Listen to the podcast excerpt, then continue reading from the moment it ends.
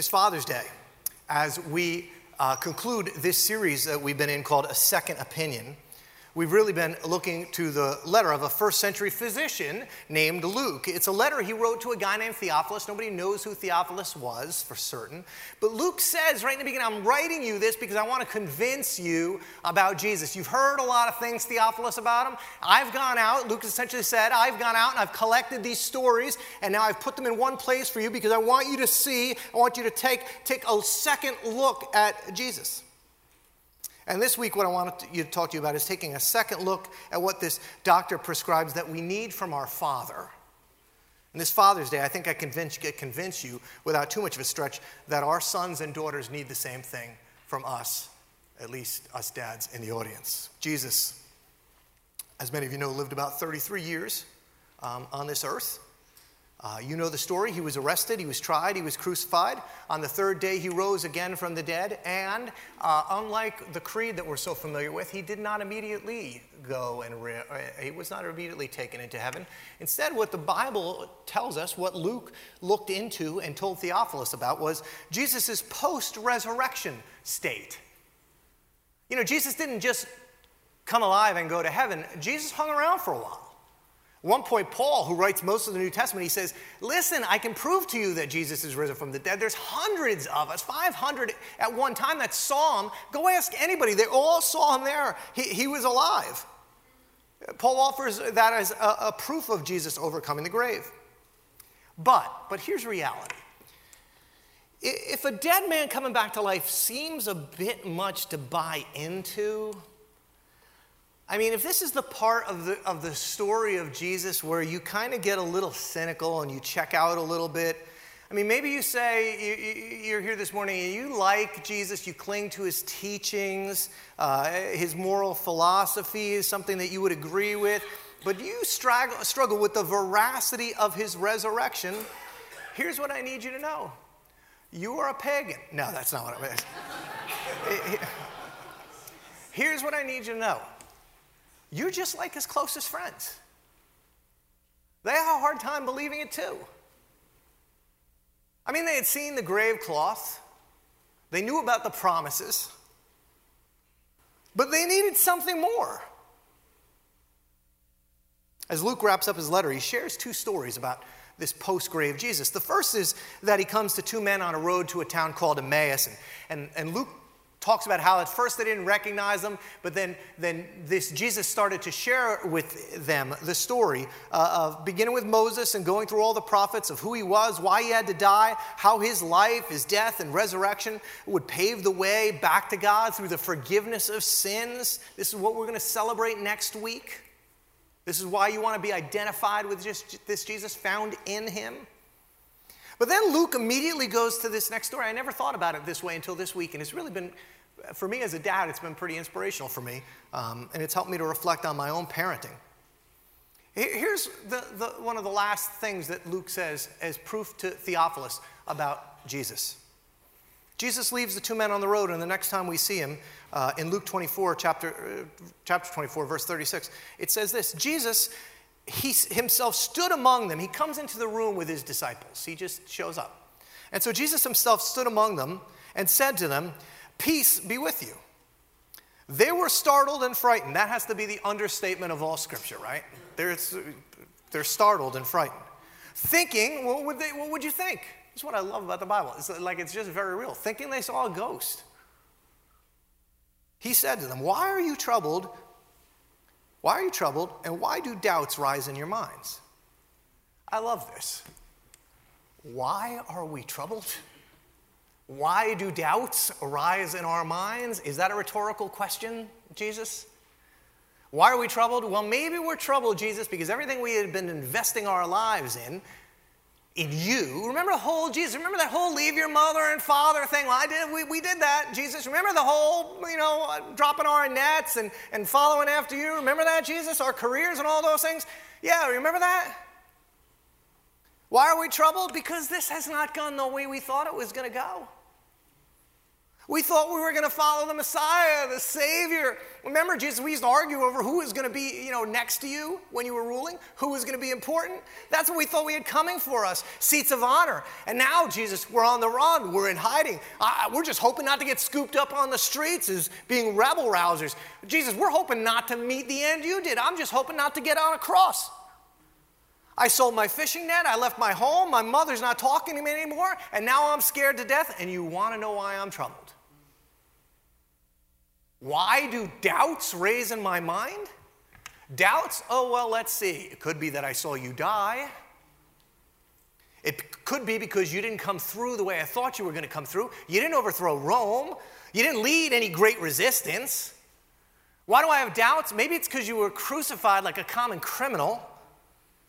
You went to the grave quite embarrassingly and quite meekly. I mean, if we're honest, Jesus, at least the disciples you would think would have to say, if we're honest, not only do we doubt you, we've started to doubt ourselves a little bit and our futures and our chances and what's going to happen to us. How's that for a place to start, Jesus? You know, Jesus had a pretty famous disciple by the name of Thomas. Thomas has, for over the last 2,000 years, become famous for one character trait. Does anybody know what it is? How much does it stink to be Thomas? one screw up, 2,000 years of a nickname, right? But to be fair to Thomas, it wasn't just him, they all doubted. They were all troubled. And when I read this story, it makes me feel a little bit better about myself. Because in a fallen and scary world, where my job seems insecure sometimes, where, where the mole on my back might be changing colors, uh, where my kids aren't always hanging out with the right people, where rogue regimes uh, flaunt nuclear weapons, where people that I love and care about just seem to be dying. And as I get older, it seems to be happening at incremental rates, where love keeps being lost. You're, you're darn right I'm troubled. And you're darn right. I mean, sometimes I wonder we, just like the 12, all of us, we all have a little Thomas in us. And to this assembly of doubters, Jesus walks in the room and he's like, you know, Jesus is walking in and going, well, What's up? Why are you guys, what are you afraid of? Why, why are you so scared? Why do you doubt? And so, how's he going to prove himself? How is he going to prove who he is, his identity? This is what Jesus says. He says, Look, Look at my hands, look at my feet. It, it is I, myself. And then he says, Touch me and see. A ghost doesn't have flesh and bones, as you see that I have. And then when he said this, he showed them his hands and his feet. And while they still did not believe it, they still didn't believe it. Because of joy and amazement, he asked them, All right, well, do you have something to eat? And they gave him a piece of broiled fish, and he took it and he ate it in their presence. Here's what you need to understand about your Father in heaven and about Jesus with his disciples. He did not simply leave some neat folded burial clothes behind as a clue to his whereabouts, hoping we'd figure it out. Jesus instead comes to the doubters, to the scared, into a world which seems set against them, and he says, Look, no, I understand. You don't believe. I get it. But so here's what I want you to do. I'm not just going to be a distant father in heaven to you. I'm going to be present with you. Come here. Come, see, look, touch. Shows them his hands and his feet. He eats with them. He shares a meal with them. He's in their presence. The scripture says Jesus comes not as a ghost. See, that would be, a, that would be just a cute religious story, but hard to believe. Uh, ghosts don't eat fish dinners. There's a story I heard years ago. And whenever I, I read this, this, stuff at the end about how the disciples, all of them were just struggling with doubt, and then Jesus shows up. Anne Lamott recounted it. it. It goes like this Late one stormy night, there was a small voice heard from the bedroom across the hall Mommy, I'm scared. Well, the mom responded sympathetically, Honey, don't be afraid. I'm right across the hall. And so, after a short time, with thunder snapping in the distance, the little voice rose again. I'm still scared. Well, mom replied, You don't need to be afraid. Close your eyes, you can pray, and remember that Jesus is always with you. Well, the next time the pause was a little longer. But the voice returned along with the little child standing next to her bed Mommy, can I get in bed with you and daddy? Well, the mom was just about to lose her patience when her little boy caught her eyes and said, Mommy, I know that Jesus is always with me, but right now I need Jesus with skin on. And so do you. And so did they. See, Jesus knows this. Uh, Jesus is not a ghost. Jesus is God with skin on. And in their presence, he says, Come here, I, I draw close, look, look at me. L- let me show you. You can touch, come and touch. Let's eat together. Because the idea of a resurrected but ghost God was not going to be enough. And so Jesus comes to show us a God with scars and a God with skin.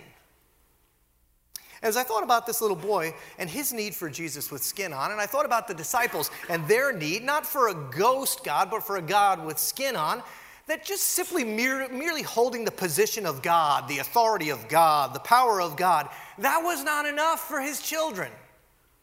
They needed his presence to look and to touch and to see. This Father's Day, I could not help think, but think about my own children and about your children and our kids. If maybe just like God's kids, if they don't need that same exact thing from every father in the room.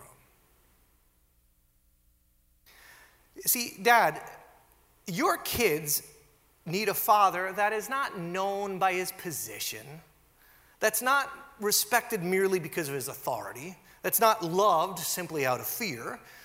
Dads, your kids don't need you to just be a breadwinner and a tuition payer. Your kids need what God showed us we all need. Your kids need a father with skin on him.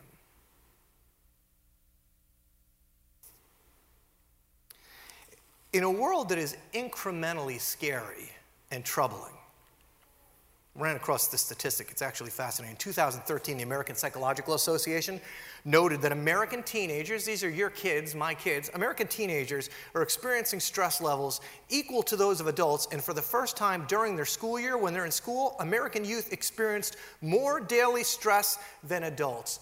Your kids are under more stress than you and I are. Jesus walks in and goes, Why? why are you so afraid? Why, what, why don't you believe? See, this is incrementally true in the communities our kids are growing up in. The stress that we're putting them under, I do it to mine. Oh, you gotta achieve, you gotta get the right school, you gotta get the right grades, you gotta get the right, right place. Communities like ours, where just this little week a 12 year old little girl took her life because of bullying. The woman in the first service knew that little girl. Your sons and your daughters, they don't need the idea of a dad in their lives. They need a father with skin on. What does that look like? What does it look like as, as a man to not just merely occupy the position of being a father? What do your kids need in a world that's gone crazy and has put them under so much stress? Here's what I, I, I want to do. I just want, I want to show you what Jesus did what God thought that the disciples would need that would help them to overcome their doubts and fears.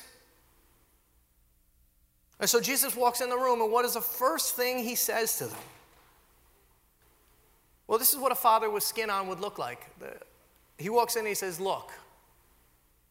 Jesus walks in and he says, Look at me. Dads, your kids don't merely need your best advice or your sound teaching. Here's what your kids need they need to be able to look at your life. I don't like this. I wish this were, oh, dear God, I wish this were not true. Your kids, they need to be able to look at your life eh, and the way you live. Do as I say and not as I do. That is not a real parenting strategy. Not sure if you're aware of it. I've raised four kids now. Here's what I can tell you I've got 25 years into this at this point. Um, if you're younger, if you have younger kids, really listen to this. If you're my age, here's a good chance to not screw up your grandkids.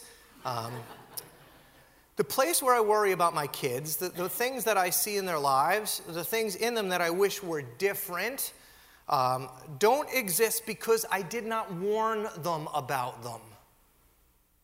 The things that they do that give me the most worry, pause, or agita exist, you know why? Because they saw me doing them. The truth is, they often don't wind up doing what I said, they often wind up doing what I did. There is a simple principle at work, men. Kids do what their fathers do. I know it's not, it's not 100%, you know, one to one. It's not perfectly explicit. I get that we can overcome stuff our dads did wrong. All of us are trying to do that, right? I have a, I have a great dad, and I'm going to go spend time with him. I mean, I, and he, uh, my kids know he was a wonderful father to me, and, and he prioritized us and all the rest. And, but my dad screwed up things. And so I'm trying to fix some of those things. I'm trying to overcome some of it. But, but at deep levels, kids do what dads do, not just what dads say. Let me give you a couple quick examples, ones that don't even all that serious, but I think you'll get the implication of it. Um, typical problem, maybe the biggest problem I know in men, we are angry people. Men are angry. I know you're angry. Why? I've cut a few of you off on Route 80. I've seen, right? I've seen what happens to that finger when Pastor John pulls up next to you, right? Oh! We're angry. And see, if you're constantly flying off the handle, if you're constantly losing your temper, if you're cursing like a sailor at home, guess what your sons and daughters are doing in the locker room at school? You can tell them all you want. Oh, don't curse. You can wash their mouths out with soap when they do it at home. But what dad does, they do, and it will come out of them when you are not around. This week, I just saw a three year old dropping the F bomb like it was nothing. Three years old. Now, if his father walked in the room, do you think he would have been dropping it? No. Where do you think he learned it? I'll give you another one, okay? This one worries me because I, I, have got two sons and two daughters. Dads, as you love your wives, as you treat them, as you value them, your sons will likely do the same. And perhaps even scarier for some of us, your daughters will expect and allow the same. If church is a mom thing, if it's her duty, if following Jesus only happens on Sundays between 9:30 and 11, guess what is going to happen in the homes of your children? Guess what is going to be, be your legacy in the, in the homes of your grandchildren? Now look, I, this is how Jesus put it. Jesus had a pretty good dad. I don't know if you're aware. Uh, John chapter, uh, one of the, it's out of John. Jesus said to them, Maggie and I had a back and forth last night. She corrected one. Anyway, out of John, uh, Jesus said this Truly, truly, I say to you, the Son can do nothing of his own accord, but only what he sees the Father doing. For whatever the Father does, the Son does likewise. And so, Jesus, the scripture says, if you want to understand who God is, you simply need to look at Jesus. Whatever the father does, the son does likewise. You can tell them all, all you want. Your kids are watching. How do you love? What do you do? How do you spend your time? What is important to you?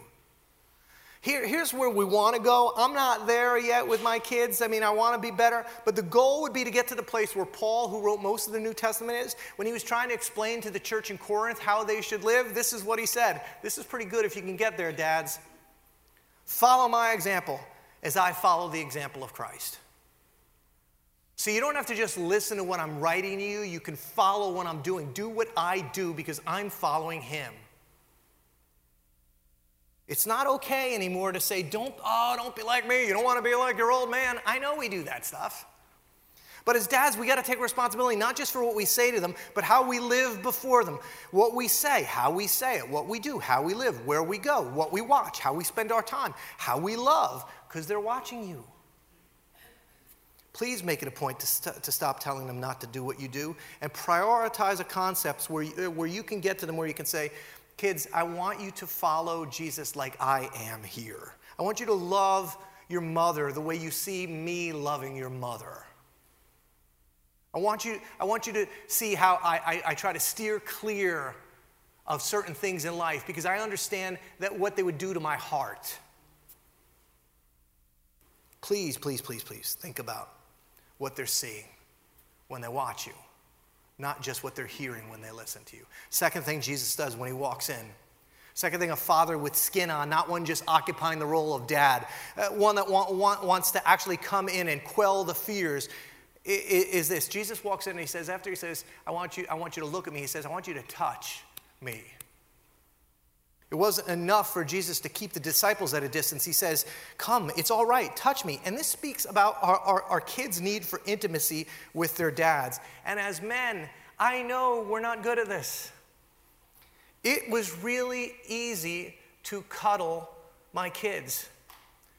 You know, Caleb's 18, he was wrestling at Virginia Tech. That cuddling thing gets awkward, you know? I mean, and then he started punching me and stuff when I did that.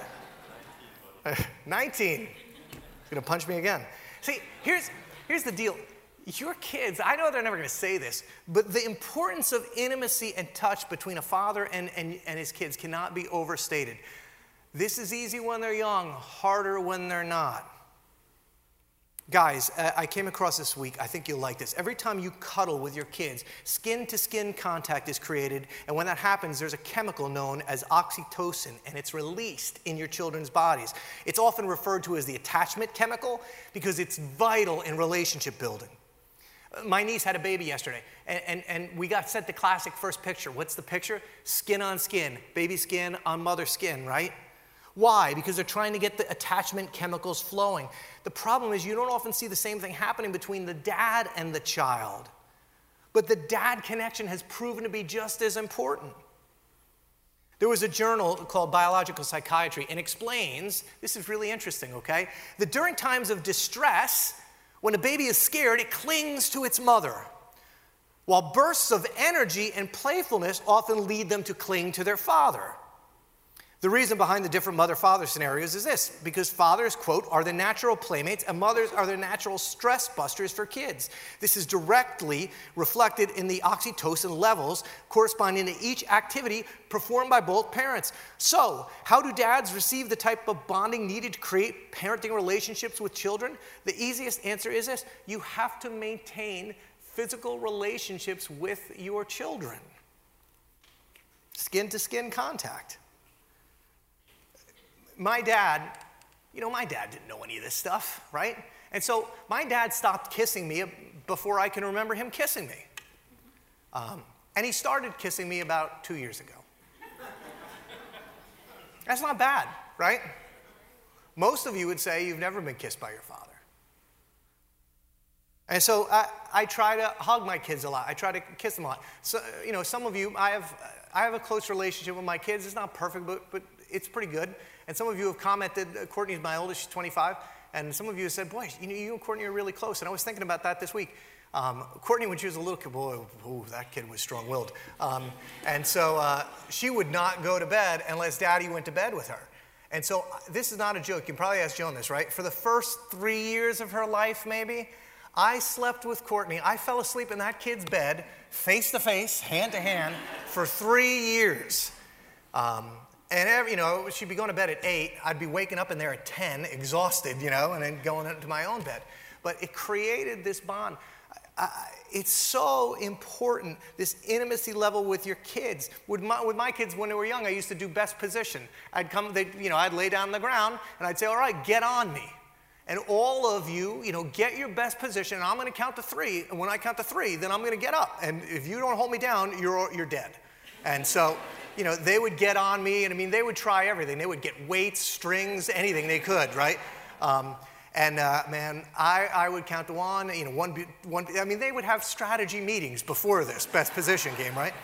And right up until last week, I was able to kill those kids, but, but we did it all the time. John Ortberg tells a story about how, how he played a, a game with his dad. Um, every day at 5 o'clock, they would listen for the door and play this game called Daddy's Home. And so they wait to hear their dad come in the door, and they would take running, flying leaps into their dad's arms every night and yell, Daddy's home. He said, We played the games for years. And then one day my dad said to me, We can't play the game anymore. He said, Our days of playing the game are over. He said, I was pretty sad. I, I didn't want to stop playing the game. And I said to my father, Dad, why do we have to stop? And he said, Well, I'm getting older for one thing. I'm not as young as I used to be. And he said, For another thing, my back is bothering me a little bit. And I w- I wouldn't want to drop any of you kids. You're so important to me. My back's not what it used to be. And he said, For another thing, you're 17 years old now. And, and sooner or later, that day comes. I know this is hard for us, the, the, these, these intimate level talks. It's hard for our kids. It's easy when they're little. I know. I know your dad probably didn't do well here. I get that. I know it feels awkward. But it's just so key. Your kids, even though they might not say, say it, they need you in this heart relationship so much. They need to know your heart. They need to know that you're connected to them, that you're not just dad that's bringing home a paycheck, that you're not just ghost dad, but intimate dad. Touch me, relate to me, know me. Gentlemen, hug your daughters today. Men, I'm going to freak some of you out. Here's what I want you to do. When your kid leaves the house today, because maybe he's a little older, when he's going up to bed, give them a kiss. Just tell them it was homework from stupid Pastor John you had to do. If it's awkward, just say, oh, you know, I got to do this. Here's how Jesus spoke about the intimacy he had with his dad. He, he, he said in John again, he said, I and the Father are one. Like we're as close as it gets. You want to know the confidence he had in his Father's love? As the Father has loved me, Jesus says, so I have loved you. Now remain in my love. And so, if you want to help your kids to not be afraid, not go into hiding, to be able to deal with the world that they're in, to, to not be discouraged, if you want to enter into their lives, you need to tell them, look at me, watch what I'm doing. Don't just listen to my words, watch what I'm doing. And, and you need to, get, to create a heart level intimacy with them. And some of the ways you can do that is simply by, by through touch. But here's the third thing I want you to know. Uh, Jesus, after he said, uh, Look at me and touch me, then he, the scripture says he showed them. And this speaks to intentional training. See, we're better at this. I took them all out at one point in their lives. I don't know why I thought this would work. I took them all out and showed them how to change a tire. Now, unless you change a tire regularly, you're going to forget five minutes after you change that tire. But, you know, as dads, sometimes we're better at this intentional training. Intimacy might be the hardest thing for us, training might be the easiest. But here's the one thing that you learn about training up a child and the way you should go training a child takes a lot of time, a lot of work, and a lot of energy. And if there's one thing you and I don't have a lot of, it's time and energy. You know, you know why? Because we apply almost all of it to our other work. Here's, the, here's what Paul said when he wrote to a church in Ephesus about dads. He said, Fathers, look, don't provoke your children to anger, but bring them up in the discipline and the instruction of the Lord. See, Paul, as crazy as it might sound, he had an assumption that fathers were going to be intimately involved. It would be a necessity to have them involved in raising kids. So when he talks about the process of shaping a child's life, he, he naturally addresses fathers. In our culture, fathers almost always think of themselves as spectators in child raising. But it has not been this way historically. You need to know that. 200 years ago, when child raising manuals were written, generally they were addressed to fathers. 200 years ago in American society, if a couple went through a divorce, custody of the children almost always went to the father. Because there was an assumption that the dad was intimately involved in the raising of the kids. They were going to be passing along life skills that would enable their kids to live and function outside of the home. They were involved in the preparation for marriage and very often in the selection of, uh, of a partner. They were involved in the moral and the religious education of the children. It wasn't all just handed over to mom, like so often, guys, if I'm honest, so often we've done. If you're a father, you have unique gifts. God didn't make you to be a pinch hitter. You're not just around in case mom has to go away. You're not optional equipment. Don't be a passive observer as these years go by. If you do not train up your children, okay, a couple things. I, I just got to share two things from my own life, the things where I've screwed up and, and, and areas I just want to warn you about. The first is, is this um, these years go really quick. I mean, like, quick. Uh, my oldest is 24, my youngest is, uh, is 14. And so there's about a 10 year gap between, I'm missing her, she's 15, I know, I'm getting it all wrong, but you know what I mean. There's a 10 year gap, right? There's nine and a half now, that's why I was trying to make it show you that it's 10, but it's about a 10 year gap. So I remember when Courtney was old enough that I was thinking we should start family devotions and I should train these children up in the way they should go. But I thought to myself two things. Well, that's a lot of work. And then I thought, you know what? Caroline's too young to really appreciate this. Caleb's a little young to appreciate this. You know what I'll do? I'll just wait until they're old enough and we can all do it together.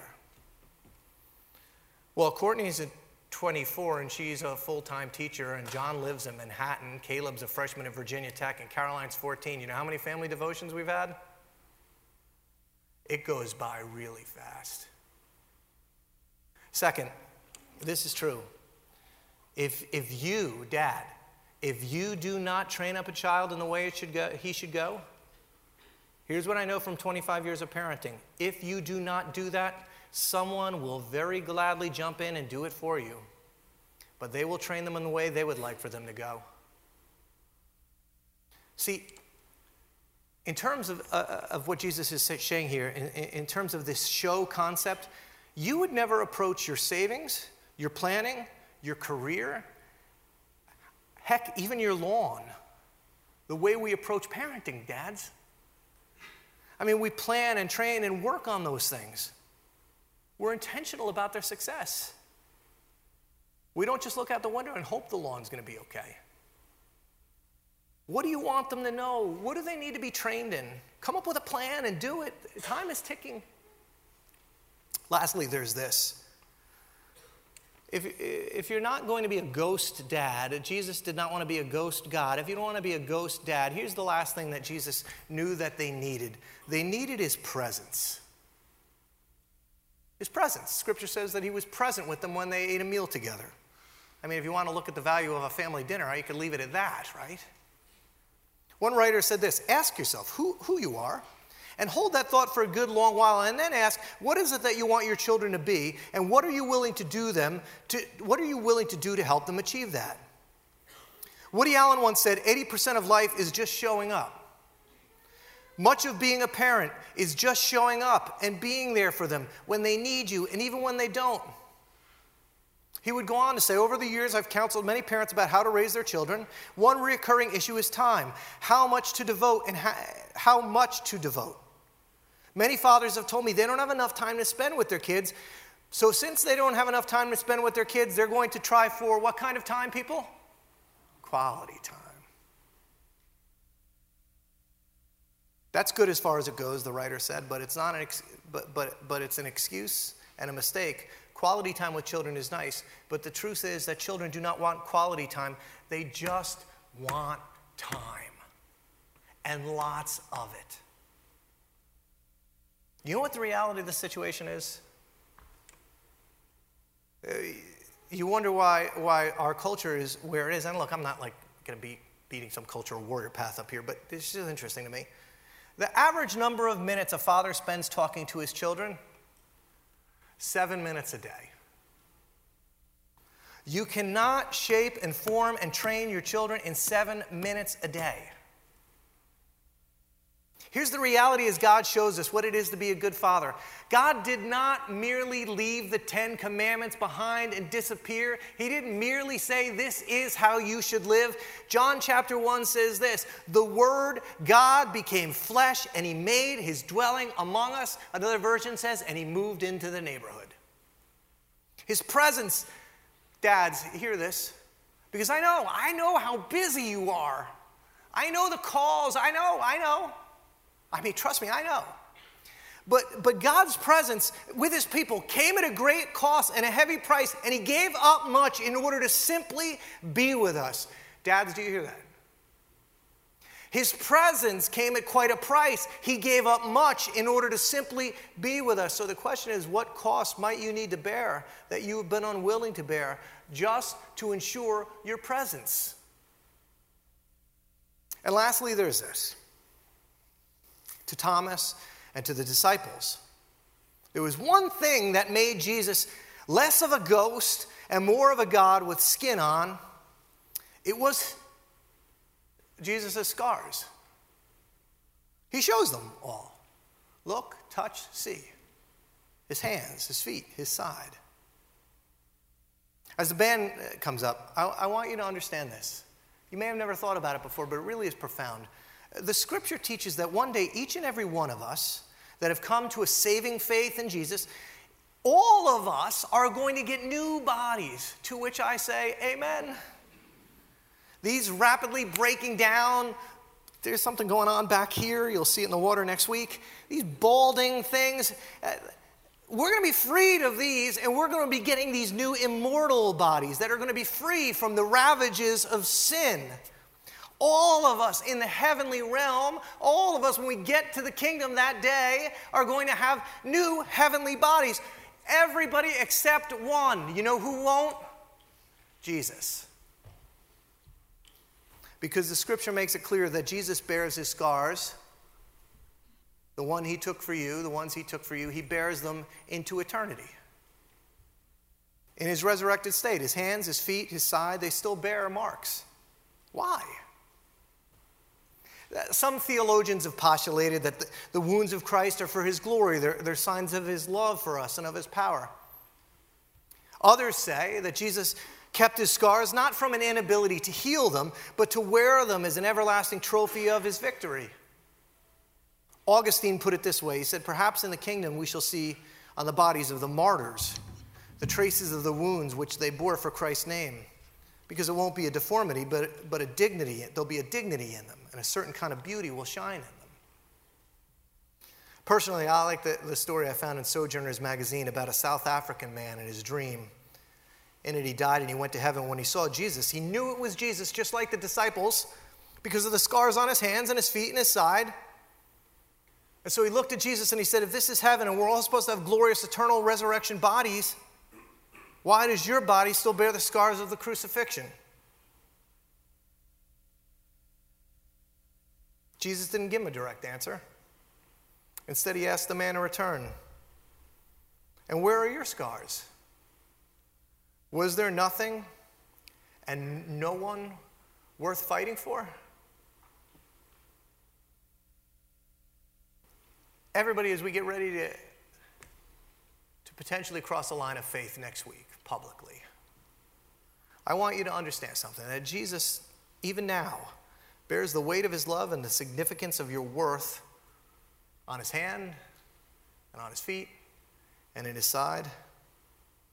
And, dads, on this Father's Day, I, I just have to conclude w- with asking you at what cost will you no longer be ghost dad?